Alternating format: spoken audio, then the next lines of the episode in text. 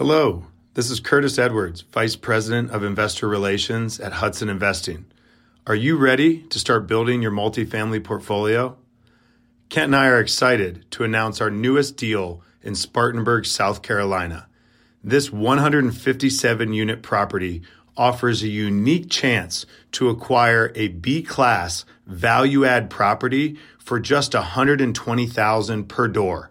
This is well below replacement cost.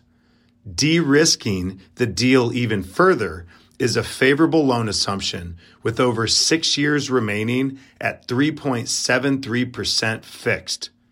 With 50 economic development projects underway and 70,000 jobs within a 20-minute drive, the South Carolina upstate region is primed for above average job, population, and rent growth. Don't miss out on this exclusive deal. Find the link in the description notes to learn how you can invest. You need to know as an investor market cycles. You need to know what your risk tolerance is. You need to know what kind of strategies you want to employ with your stock portfolio. It's the same thing. Welcome to Ritter on Real Estate, the show about how to passively invest like a pro. On each episode, I interview real estate experts who give their top investing advice, strategies, and tools, and I break down their insights into practical steps to avoid the pitfalls and make better investments. I want to help you passively invest like a pro. This is Ritter on Real Estate, and I'm your host, Kent Ritter. Hello, fellow investors. Welcome to Ritter on Real Estate. I'm your host, Kent Ritter, and today we've got Gino Barbaro as our guest. Gino is an investor, business owner, author, and entrepreneur. As an entrepreneur, he's grown his real estate portfolio to over 1,500 multifamily units and is teaching others to do the same. Gino is the co founder of Jake and Gino, a multifamily real estate education company that offers coaching and training in real estate founded upon their proprietary network of buy right, manage right, and finance right. He's the best selling author of three books Wheelbarrow Profits, The Honeybee, and Family Food and the Friars. Gino graduated from IPEC, the Institute for Professional Excellence in Coaching, where he earned his designation as a certified personal a certified professional coach. He currently resides in St. Augustine, Florida, with his beautiful his with his beautiful wife Julia and their six children. Thanks, Gino. I'm so excited to have you on today. And Ritter on real estate. I love the title. I love being here. Thanks for having me on, and uh, we're gonna have a good, good, a nice, excellent hour of giving value to people. Yeah, I love this. Now this is this is truly full circle for me now. You know, I mm-hmm. mean, so for for all you listeners, so Gino and I have known each other for about two and a half years um, maybe a little longer than that now. But Gino has really been instrumental in uh, in my I wouldn't say my start in real estate, but really the uh, the acceleration of my path in real estate as I started out. Um, following that that framework of buy right, manage right, and finance right, and, and Gino uh, did some personal coaching with me and uh, really set me on the right path. So so I'm forever grateful here, and and now now he's on my show. So mm-hmm. look at this. well, what was great about it was Ken has all the tools. He's a great family man. He's a great dude, really smart, make it happen. He has a lot of the Jake and Gino core values. One of the things I think that Ken had that a lot of us have when we start out is limiting beliefs or, or things that we think we know that we don't know. I, I think the the aha moment for Kent was syndication right? When Ken joined, he didn't know what the word syndication was. I didn't either when yeah. I started my real estate journey. I was only limited to about the amount of money that I had. And I think that's one of the amazing things when you go out and you get mentorship and you get personal development, you start looking at your limiting beliefs and, and what's holding you back and saying, is that really holding me back? Is that really the money? or is it just something that I don't know? And look at what's going on with the current pandemic right now. There are some companies that are going to get explode and some companies that are going to go away. And what are the differences between the two? And that's what I think with mentorship, with personal development and growth will will will help you answer those questions. Yeah, that's right. That's right. Well, today Gino's here to talk to us about. Um, we're going to dig into so, something pretty special. It's a framework that, that he's put together, the eight step due diligence framework uh, for passive investors. And, uh, and it, we're going we're to walk through that. We're going to go through each step and, and, understand what those are as we outline those. But before we get started, Gino, c- can you give us a little bit more, give the listeners a little bit more about your background and, and why you chose real estate? And um, yeah, just tell us a little bit about yourself for me, real estate was always in my blood, my family's blood. Uh, immigrants, both my parents from Italy And I got into the restaurant business a long time ago. After I got out of college, there were no jobs back in 92, 93. And I just bought a restaurant with my family and I loved it. Met my wife there. My kids worked at the restaurant. But the Great Recession comes, and I don't know if anybody remembers that other pandemic because that was oh, that was world changing, life shifting for me and for a lot of investors out there and a lot of small mm-hmm. business owners. Things dried up, and I said to myself, I need to make more money. I just can't stay in this one business. I couldn't scale the business. All of a sudden, technology comes, Grubhub, Uber Eats, everyone's delivering food. Uh, profit margins are going down, chains are coming in, and, and I see the writing on the wall. And, I, and I'm thinking to myself back then, there are people making millions of dollars in this recession. I'm not one of them what can I do to do that? And I just jumped into personal development and into mentorship, like I just mentioned. And I had to really expand and grow my mind. One of the books that really helped me out was T. Harv Eker's book, The Secrets to the Millionaire Mind. For me, it was all about personal responsibility, about choosing to become responsible and choosing to take that course of action of what's the next step. And for me, it was real estate. I didn't know what kind of real estate. And, you know, we always preach Kent education times action equals results. I was mm-hmm. taking massive action. I went in, I bought a mobile home park deal with somebody. That crapped out because I didn't know the space. I didn't get educated. Same thing with a strip mall in New York. I just sold it a couple years back, jumped into that, didn't know that. And then ultimately I said, you know what? I like multifamily. I own a fourplex. I understand that. I knew even back then intuitively it was a basic human need. People needed a place to live. I like to rent the place out and I like what we like to say passive income. Nothing's truly passive, but this was a pretty easy endeavor. A couple hours a month managing tenants, a problem would pop up every now and again. And, and I like that concept. And that's really why I got into, into uh, real estate and specifically multifamily family. I like that control aspect. I like that it was a hard asset. I like the fact that I can control what I wanted to do, whether I wanted to sell it, refinance it, raise you know raise the rents, and I like the aspect that it was scalable. It's something where you can buy it and wow, you can scale the business. I saw that, so those are all the things that really attracted me to real estate. Uh, thanks for sharing that. I mean, that's a couple things you said are, are core to what this show's about. I mean, one is is education. I mean, mm-hmm. education and, and focus are, are really the two big things. Education mm-hmm. being that, you know, a lot of people, I because I did the same thing uh, when I started investing. I I invested in a lot of different stuff, all mm-hmm. all like res or all real estate, like tangential in, in some way, but mm-hmm. but I wasn't focused, and, and so I wasn't I wasn't great at anything. I, I, knew a little bit about a lot of uh-huh. things, right? Mm-hmm. I didn't have that focus, and um, once I got the focus and was really able to hone in on multifamily, then I was able to really focus on the education because mm-hmm. I wasn't I wasn't doing you know I wasn't doing a lot uh, on on a bunch of little things. I, I, was doing a lot focused in one area, and mm-hmm. so that mm-hmm. was huge. And uh, and one of the big things that, that I want to preach to folks is the the idea of education. I mean, as a passive investor, you've got to educate yourself. You have to be just as smart and just as educated as the guys that are going out and doing the deals because you are you're investing not only in the deal but in the person that's running the deal right mm-hmm. so you've got to not only understand the deal and the market you have to understand the sponsor and who they are and it really starts there right and um, and so I think I think that's critical for people to understand. I mean, I mean, I had my own experience where I invested with a bad sponsor. I lost some money because of it because it was somebody that didn't have integrity, mm-hmm. and that was really a kick in the pants to me to um, you know, to get educated and understand what why that happened and what I didn't see and how do I see it next time. So, so I know that's not going to happen to any of our listeners because you've got mm-hmm. this eight step framework laid out for us. And uh, so, why don't we dig into that and and go ahead and walk through this and um, yeah, and let's get started. So let me take a step back real quick. I just want to acknowledge what you said. You've come a, such a long way two years ago, you wouldn't have been able to have that conversation with somebody about passive investing and educating yourself and mm-hmm. talking about sponsors and investing in a deal and knowing what a limited partner was. It takes muscles. I want everyone to realize that life is the long game if you want to become successful in anything, and mm-hmm. multifamily, especially. It's a lot harder than single family in one respect. The single family home, you can buy it, fix it, flip it. You're in and out in three to six months if you're lucky it's a transaction. It's not an equity builder. I think choose the right vehicle that you're trying to get from point A to point B. And I think multifamily has multiple vehicles. There's multiple things that we can talk about. Just real quick, um, we preach the three pillars of real estate. Know why you're getting into a deal. I think when we go into it, it's the market cycle, the debt, and the exit strategy. Those three components are going to show you what kind of deal it is. And as a passive investor, like Ken said, it is your duty. It's almost like investing in a mutual fund. You're giving your money to a mutual fund, right?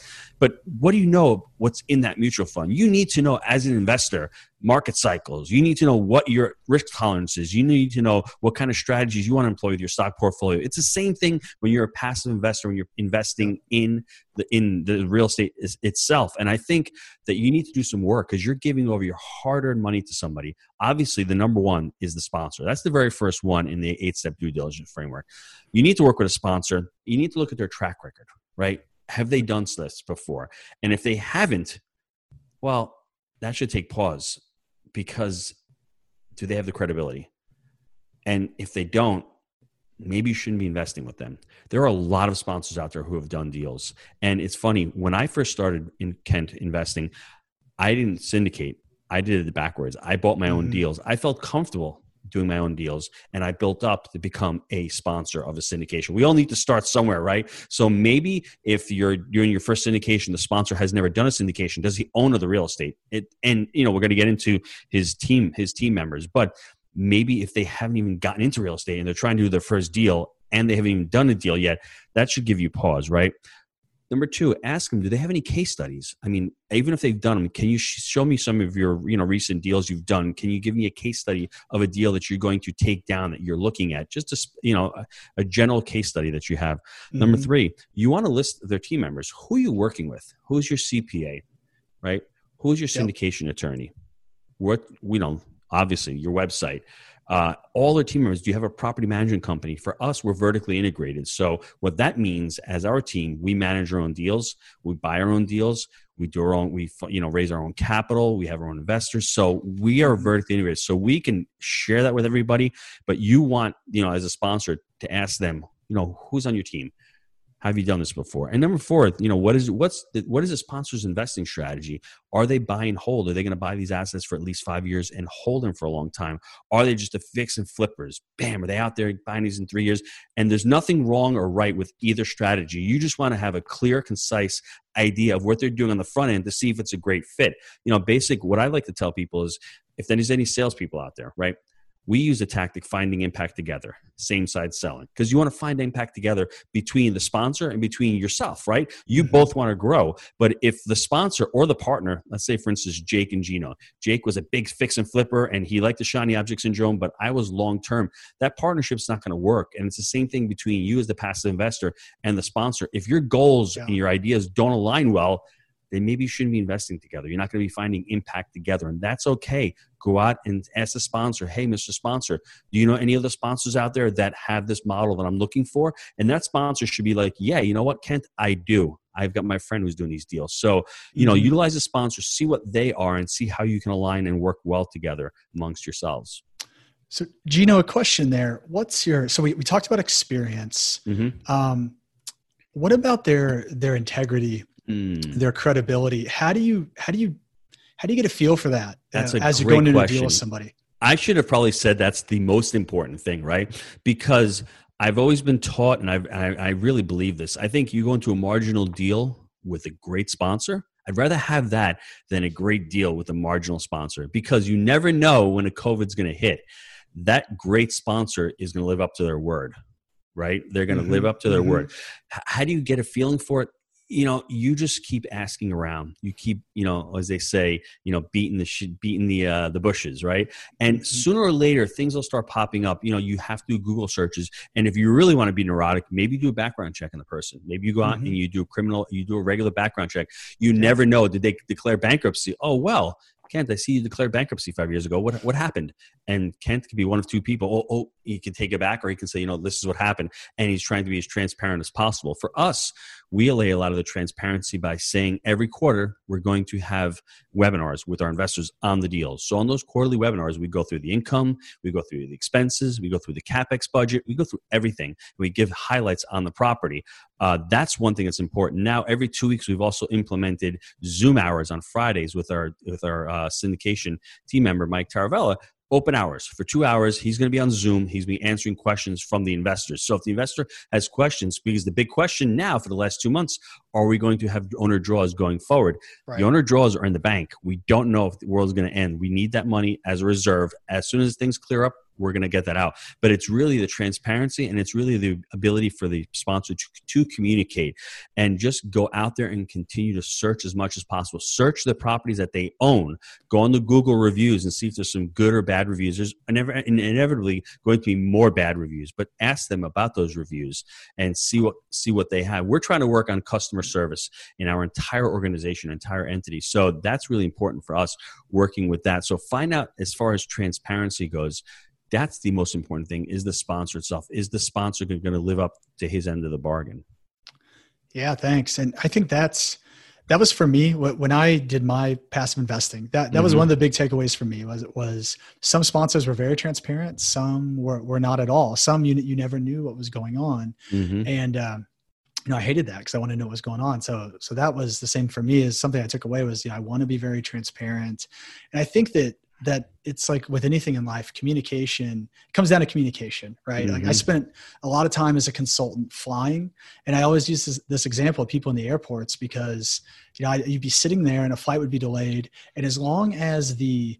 as long as the airline was communicating you know every 15 20 minutes letting you know what's going on letting you know they're working yes. on it like people were, were ultimately pretty calm mm-hmm. in the examples where the airline didn't and you have people sitting there for an hour hour and a half without knowing what's going on i mean you see the worst side of humanity in that mm-hmm. situation mm-hmm. and it really all yep. came down to communication so i think that's critical as a sponsor you know i want to invest with people that are transparent know what's going on. I love that you guys are doing the, those office hours. I hadn't heard of that before so I think well we're great. trying to do different stuff. We're trying we're creating a customer journey a customer experience in each one of our entities mm-hmm. right? Whether it's the education side the property management side. And the investor side is also important because just because you log in and you opt into somebody's list, you get a phone call with uh, one of our team members. We want to continue that journey. We want to continue that that communication. It's important. See how the sponsor does his. Go online and see what their uh, you know customer journey or customer experience is. Because, like you said. Mm-hmm the worst thing is to give bad news and even worse than that is to delay giving the bad news right so right. I, like you said i'd rather say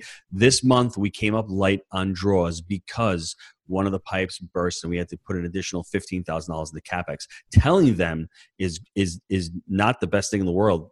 You have to do it, but not telling them is 100% worse because yeah. they're going to be like what else are they hiding from me? You right. don't want your investors thinking what else can go wrong. So being on the front end and, and communicating that is really important. Yeah, great.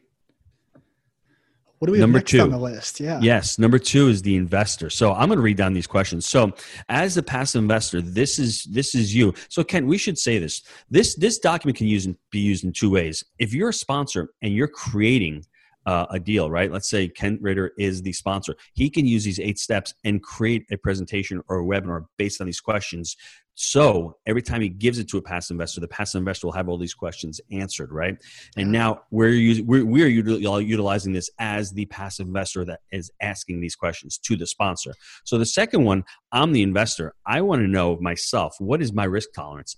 And, you know, is multifamily risky? Is that too high up on my my risk, or do I just mm-hmm. want to deal with mutual funds or whole life insurance? That that that you have to gauge that for yourself. That's really important. And you know, number two, where your funds coming from? Ken, are you is your money coming from a self directed IRA? Do you have IRA funds? Is it coming from cash? Is it coming from whole life? Where is that money coming from? So you, as you can see, the syndicator always needs to ask that question because if I'm getting money from a self directed IRA, that time horizon can be much longer than if I'm getting some money from from right. somebody's a savings account? So that's important question to ask. Number three, how long is your time horizon to invest in the funds? That's really important because right now, us as sponsors, we're trying to go to a different model. We're trying to go to a return of capital model where that's a long, long term model. A lot of investors don't like that model because they're like, hey, I need to have my money back.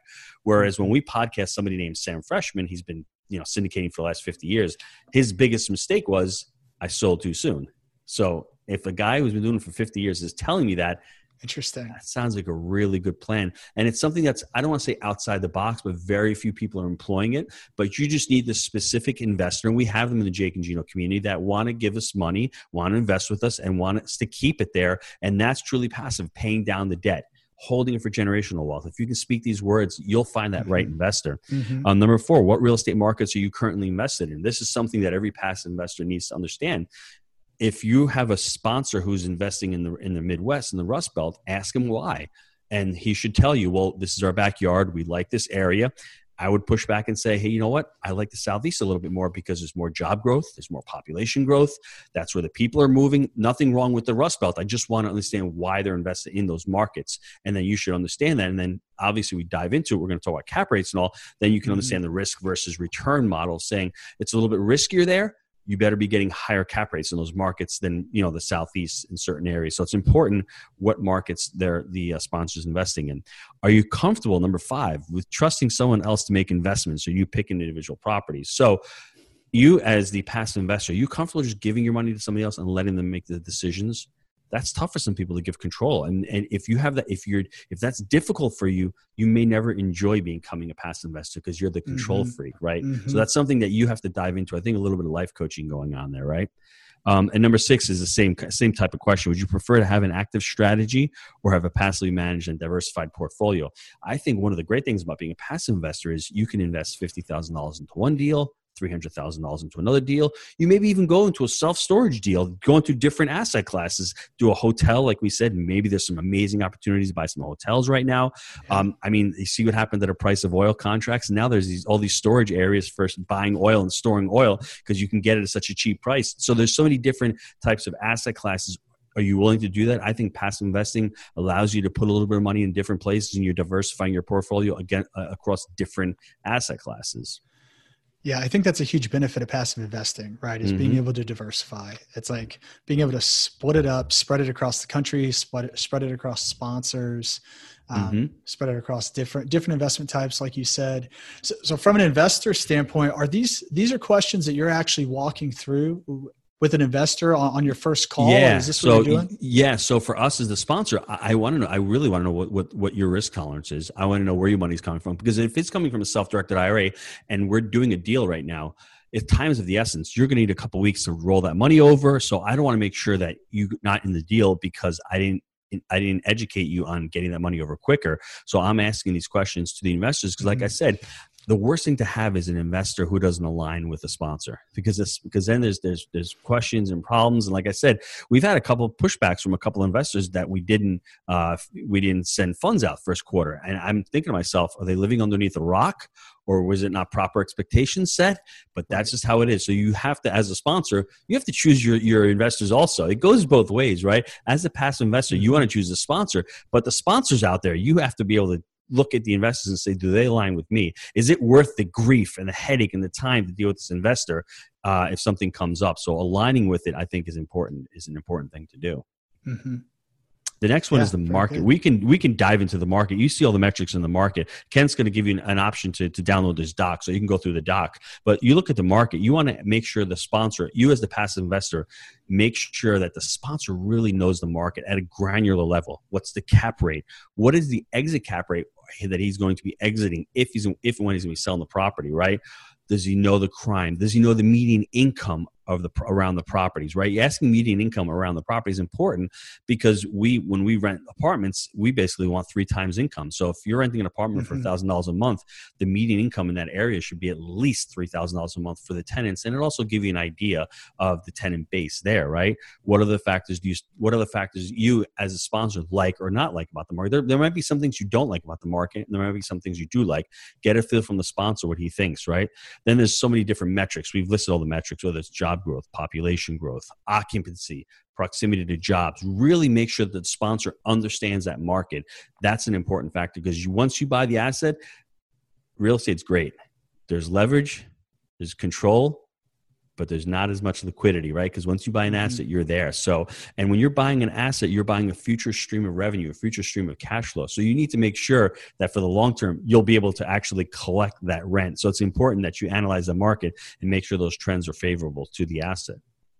So Gino, on the market, what's the there's a, there's a lot of metrics. It's important to understand all of them, but Mhm. but what's the what's the most important one that that our investors should be asking the sponsors about? That's a tough question. Great question. You know, I want to know that there's jobs there. So when you're doing when you're doing due diligence, you want to do a lease audit one of the things that we do and in the lease audit we'll discuss the types of jobs so you'll see your your tenants what kind of jobs do they have right right now covid's tough because in certain areas if there's blue collar jobs some of those some of those assets are not going to get collected. If there's mm-hmm. more blue collar, white collar jobs, a lot of people working from home. So understand your tenant base. I think job growth and population growth, you want some, right? Because right now, if you're losing jobs and you're losing population, that means there's less demand for your asset that means you can't raise rents or at least keep rents where they are. And that ultimately equates to income going down and that equates to the valuation of your property going down.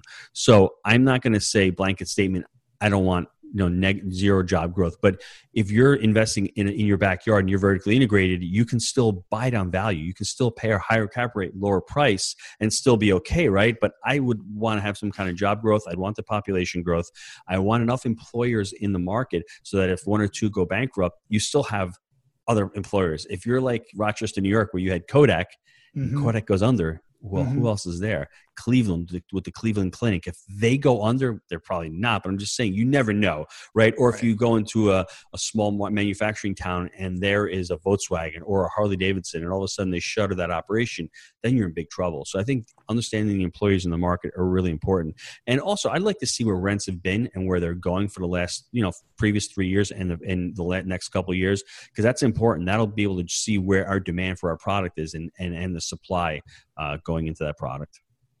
Thanks for listening to another great episode of Ritter on Real Estate. Hit the subscribe button to make sure you don't miss out on the content that will make you a better investor. Also, visit kentritter.com for articles, videos, and tools curated just for passive investors. Until next time, this is Kent Ritter with Ritter on Real Estate. Now go out and invest like a pro.